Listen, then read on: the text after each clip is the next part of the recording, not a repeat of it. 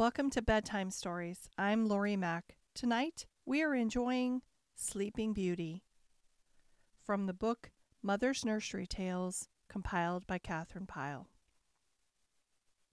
There was once a king and queen who had no children, though they had been married for many years. At last, however, a little daughter was born to them, and this was a matter of great rejoicing through all the kingdom. When the time came for the little princess to be christened, a grand feast was prepared, and six powerful fairies were asked to stand as her godmothers.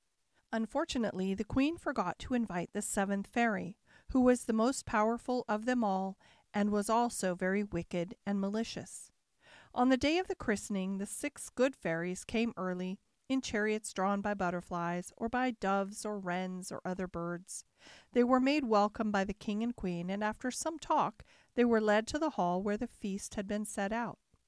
Everything there was magnificent. There were delicious fruits and meats and pastries and game and everything that could be thought of. The dishes were all of gold, and for each fairy there was a goblet cut from a single precious stone. One was a diamond, one a sapphire, one a ruby, one an emerald, one an amethyst, and one a topaz. The fairies were delighted with the beauty of everything. Even in their own fairy palaces they had no such goblets as those the king had had made for them.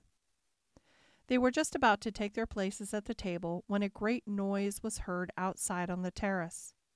The queen looked from the window and almost fainted at the sight she saw. The bad fairy had arrived. She had come uninvited, and the queen guessed that it was for no good that she came. Her chariot was of black iron, and was drawn by four dragons with flaming eyes and brass scales. The fairy sprang from her chariot in haste, and came tapping into the hall with her staff in her hand. How is this? How is this? she cried to the queen. Here all my sisters have been invited to come and bring their gifts to the princess, and I alone have been forgotten The queen did not know what to answer. She was frightened.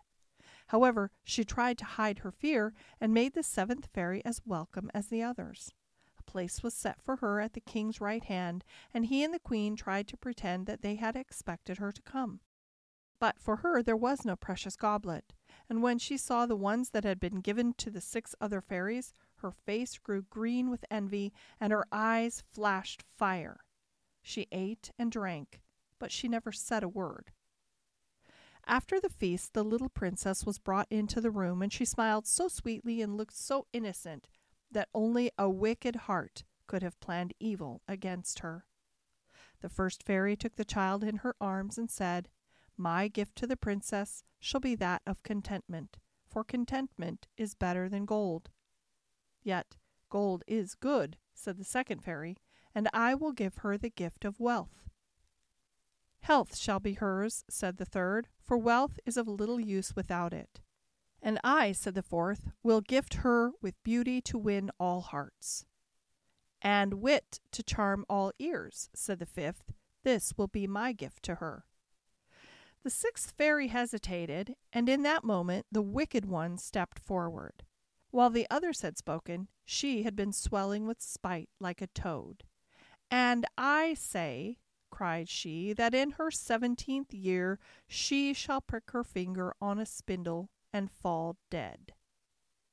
When the queen heard this, she shrieked aloud, and the king grew as pale as death. But the sixth fairy stepped forward. Wait a bit, said she. I have not spoken yet. I cannot undo what our sister has done, but I say that the princess shall not really die. She shall fall into a deep sleep that shall last a hundred years, and all in the castle shall sleep with her. At the end of that time she shall be awakened by a kiss.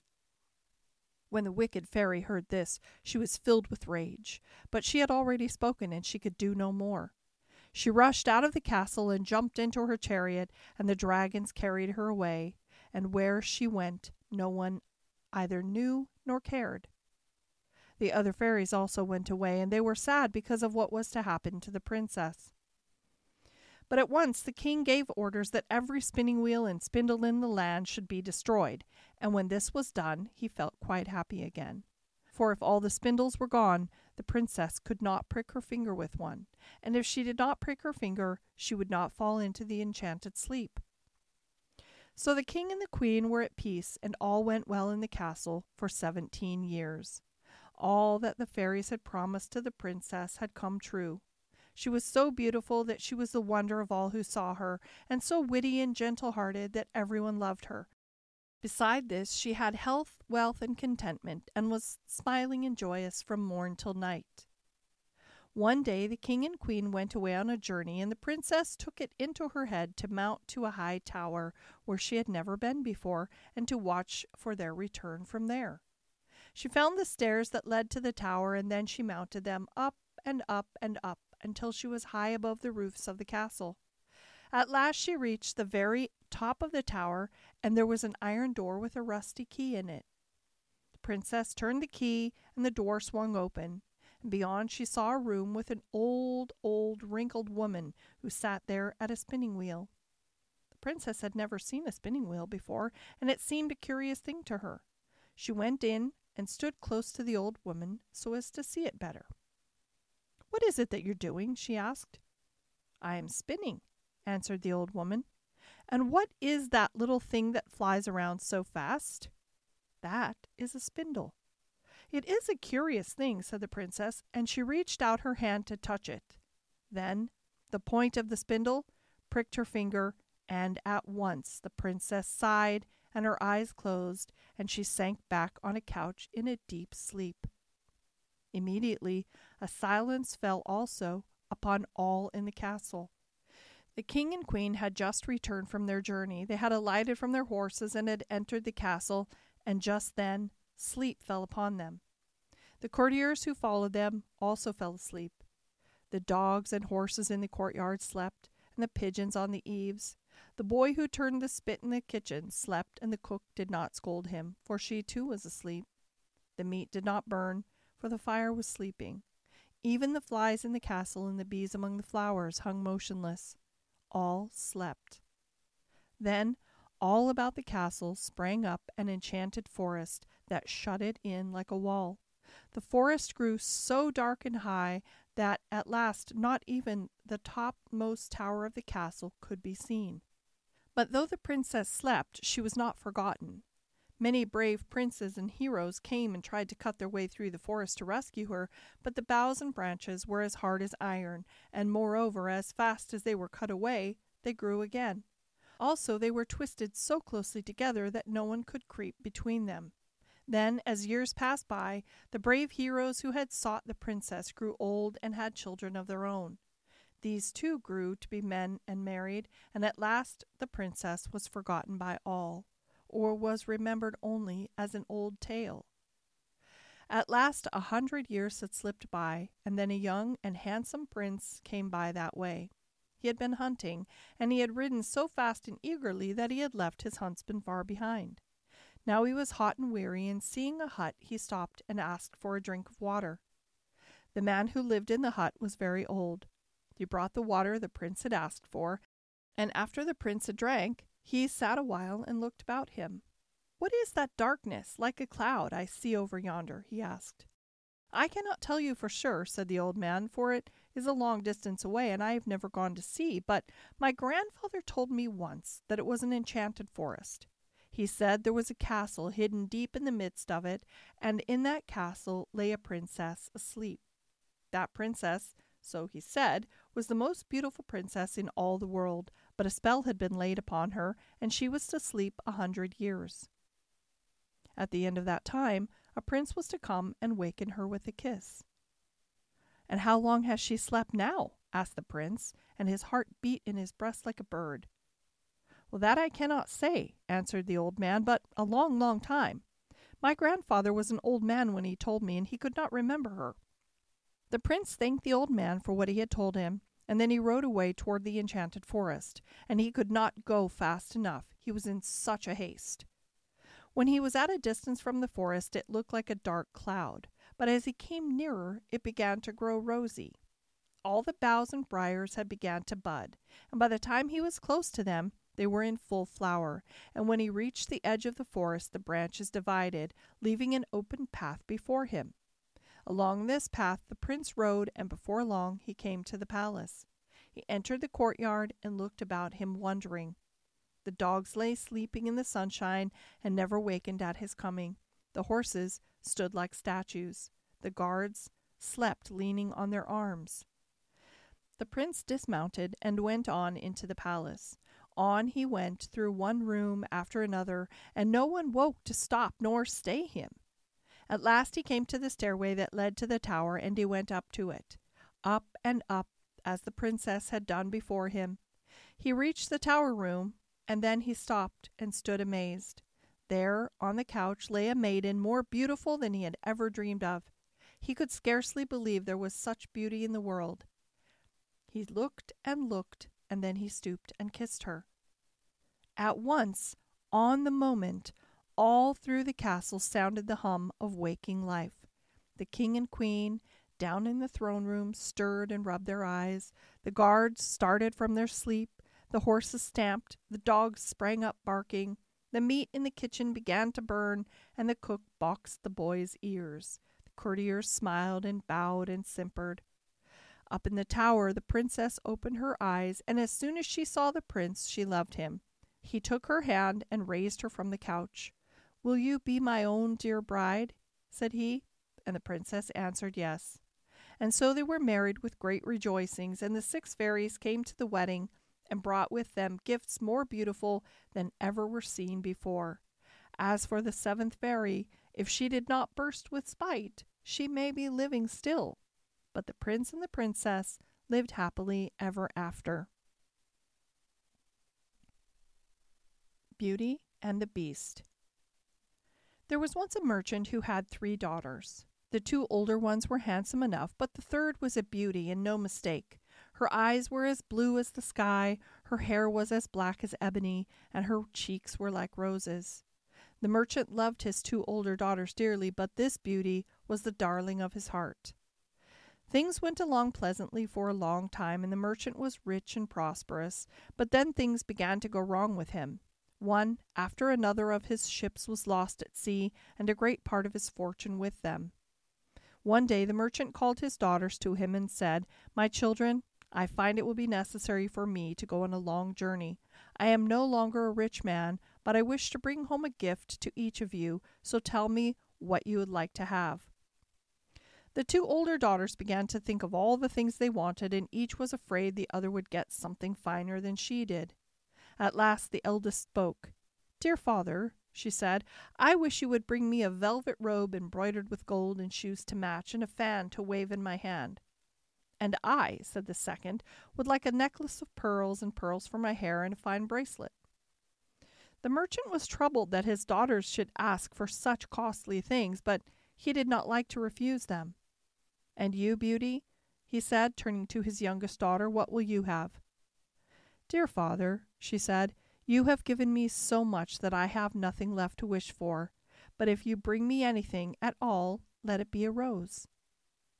When her older sisters heard this, they were angry. They thought that Beauty had asked only for a rose so that she might shame them before their father and make him think that she was more unselfish than they were. But Beauty had had no such thought as that. The merchant smiled at his youngest daughter and kissed her thrice, but his older daughters he had kissed only once. Then he mounted his horse and rode away. He journeyed on for several days, and at last he reached the city he was bound for. Here he found he had lost even more of his fortune than he thought. He was now a poor man. Still, he managed to buy the gifts his two older daughters had asked for, and then, with a sad heart, he set out for home. He had not journeyed far, however, when he was overtaken by a storm and lost himself in a deep forest. He rode this way and that, trying to get his way out, and then suddenly he came to an open place, and there he saw before him a magnificent castle. The merchant was amazed. He had never heard of such a castle in that forest. He rode up to the door and knocked, hoping to find shelter for the night. Scarcely had he knocked when the great door swung open before him. He entered and looked about. No one was there. Everything was silent. Wondering, he went on into one room after another. Everything was very magnificent and well arranged, but nowhere was a soul to be seen. At last he came to a room where a supper was set out. The plates were all of gold, and the fruits and meats were of the rarest and most delicious kinds. He ate heartily and then arose and went in search of a place to sleep. This he soon found. A bed had been made ready in a large chamber, and here he undressed, and lying down he slept until morning without being disturbed. When he woke, he found his own travel stained clothes had been taken away, and in their place a handsome suit had been laid out, and other necessary things, all of the richest kind. There was also a bag filled with gold pieces. Wondering still more, the merchant arose and dressed and went out into the gardens to look about him. Here everything was more beautiful than any garden he had ever seen before. There were winding paths and fountains and fruit trees and flowering plants. Beside one of the fountains was a rose bush covered with roses. The sight of these roses reminded the merchant of Beauty's wish, and he thought it would be no harm to break one off to carry to her. He chose the largest and finest rose. Scarcely had he plucked it, however, when the air was filled with the sound of thunder. The ground rocked under his feet, and a terrible looking beast appeared before him. Miserable man, cried the beast, what have you done? All the best in the castle was offered to you. Why have you broken my rose bush that is dearer to me than anything in the world? Now for this you must surely die. The merchant was terrified. Oh, dear good beast, do not kill me, he cried. I meant no harm. Only let me go, and I will never trouble you again. No, no, answered the beast. You shall not escape so easily. You have broken my rose bush, and you must suffer for it. Still the merchant begged and entreated to be spared, and at last the beast had pity on him. If I spare your life, said he, what will you give me in return for it?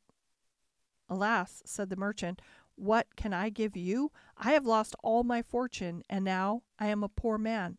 I have nothing left in the world but my three daughters. Give me one of your daughters for a wife, and I will be satisfied, said the beast. The merchant was horrified at the thought of such a thing.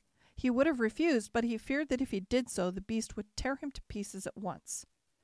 You may have three months in which to think it over, said the beast, but you must promise me that in the end of that time you will return here and either bring me one of your daughters or come prepared to die.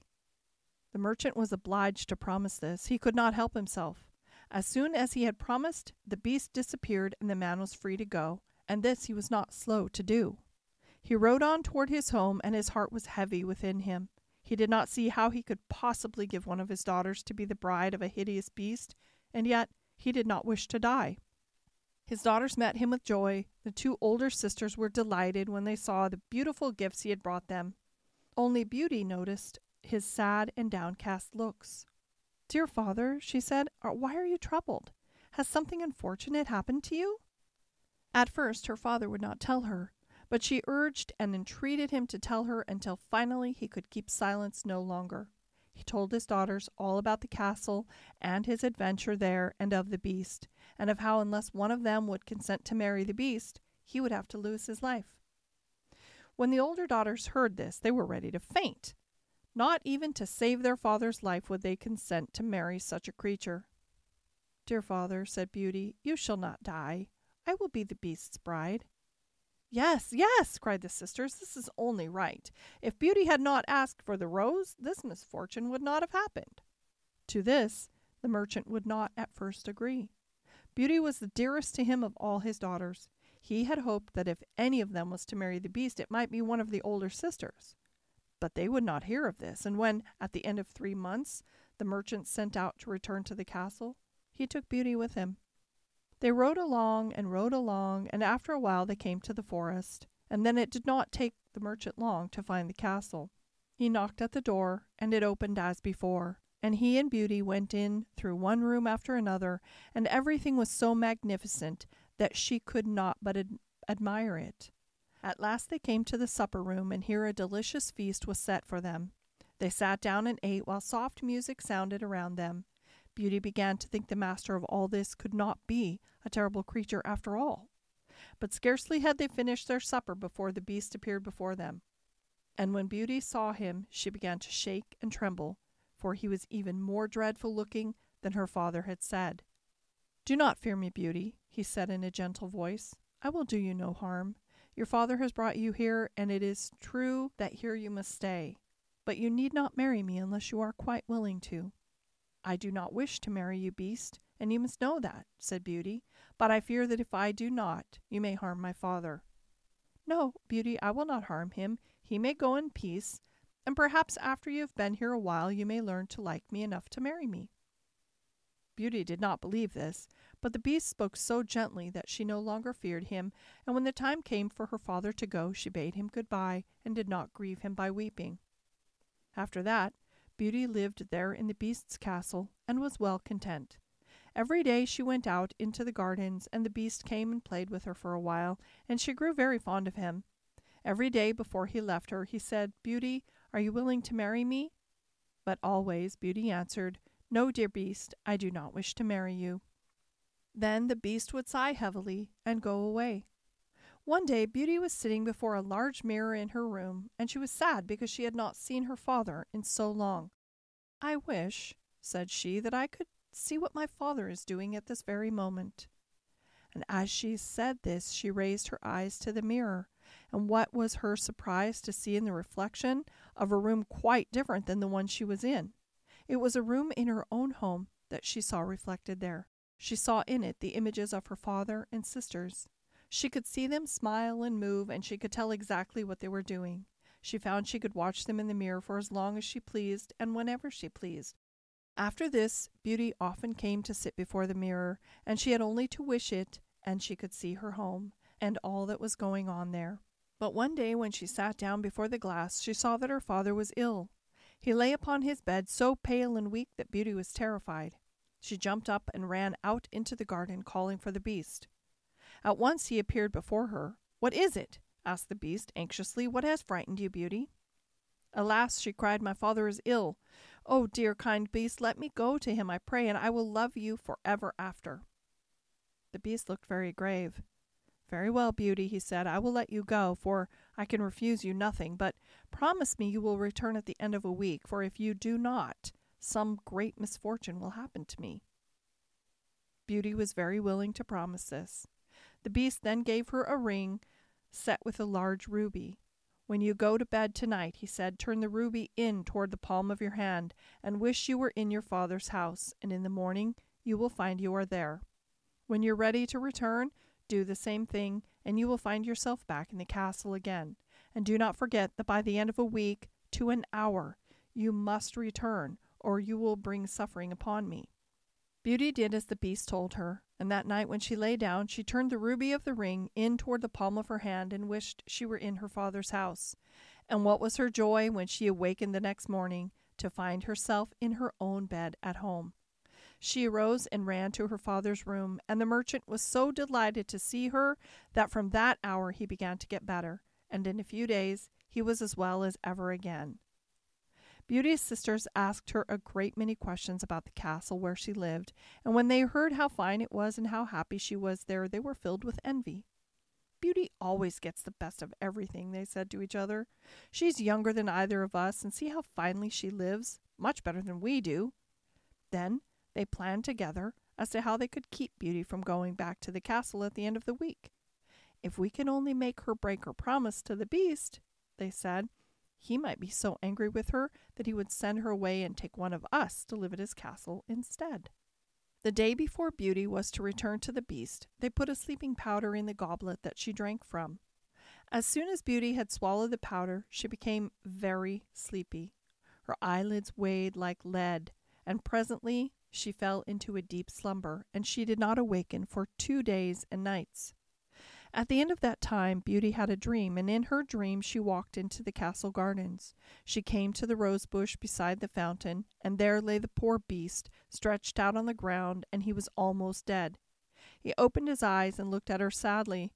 Oh, Beauty, Beauty, he said, why did you break your promise to return at the end of a week? See what suffering you have brought upon me. Beauty awoke, sobbing bitterly.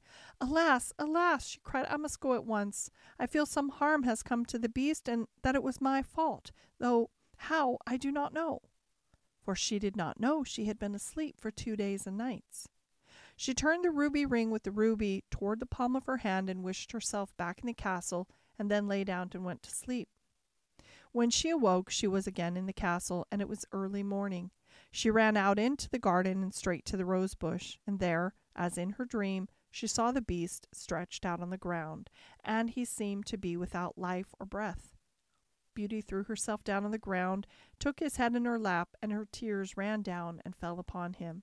And it seemed to her she did not even love her father as dearly as she loved the beast. Oh, beast, dear, dear beast, she cried, can you not hear me? Are you quite, quite dead? Then the beast opened his eyes and looked at her. Oh, Beauty, he said, I thought you had deserted me. Do you not yet love me enough to marry me? Oh, I do, I do love you enough, and gladly I will be your bride, cried Beauty. No sooner had she said this than the rough, furry hide of the beast fell apart, and a handsome young prince, all dressed in white satin and silver, stood before her. Beauty looked at him, wondering. Yes, you shall indeed be my own dear bride, cried the prince, for you and you alone have broken the enchantment that held me. Then the prince, a beast no longer, told Beauty that a wicked fairy had changed him into the shape of a beast, and not until a fair young maiden would love him enough to be his bride would the enchantment be broken. But Beauty had loved him for his kindness and goodness in spite of his ugly form, and now never again could the wicked fairy have any power over him. And now through all the castle was heard a great sound of life, and of voices, and of running to and fro, for the same enchantment that had changed the prince to a beast had made all his people invisible, and now they too were freed from the spell. Then how happy Beauty was! If she had loved the beast, she had loved the handsome young prince a thousand times better. A grand wedding feast was prepared, and her father and sisters were sent for. Her father was given the place of honor, but it was quite different with her sisters. Because of their hard hearts, they were changed into two statues, and they stood one on either side of the doorway. But Beauty was too gentle to bear them any ill will. After she was married, she often used to go and stand beside the statues and talk to them, and her tears fell upon them, so that after a while their hard hearts grew soft, and the stone melted again back to flesh. Then they were all very happy together, the two sisters were married to two noblemen of the court. As for Beauty and the prince, nothing could equal their love for each other, and they lived together happy forever after, and no further harm ever came to them. The end. That's all for tonight. Good night.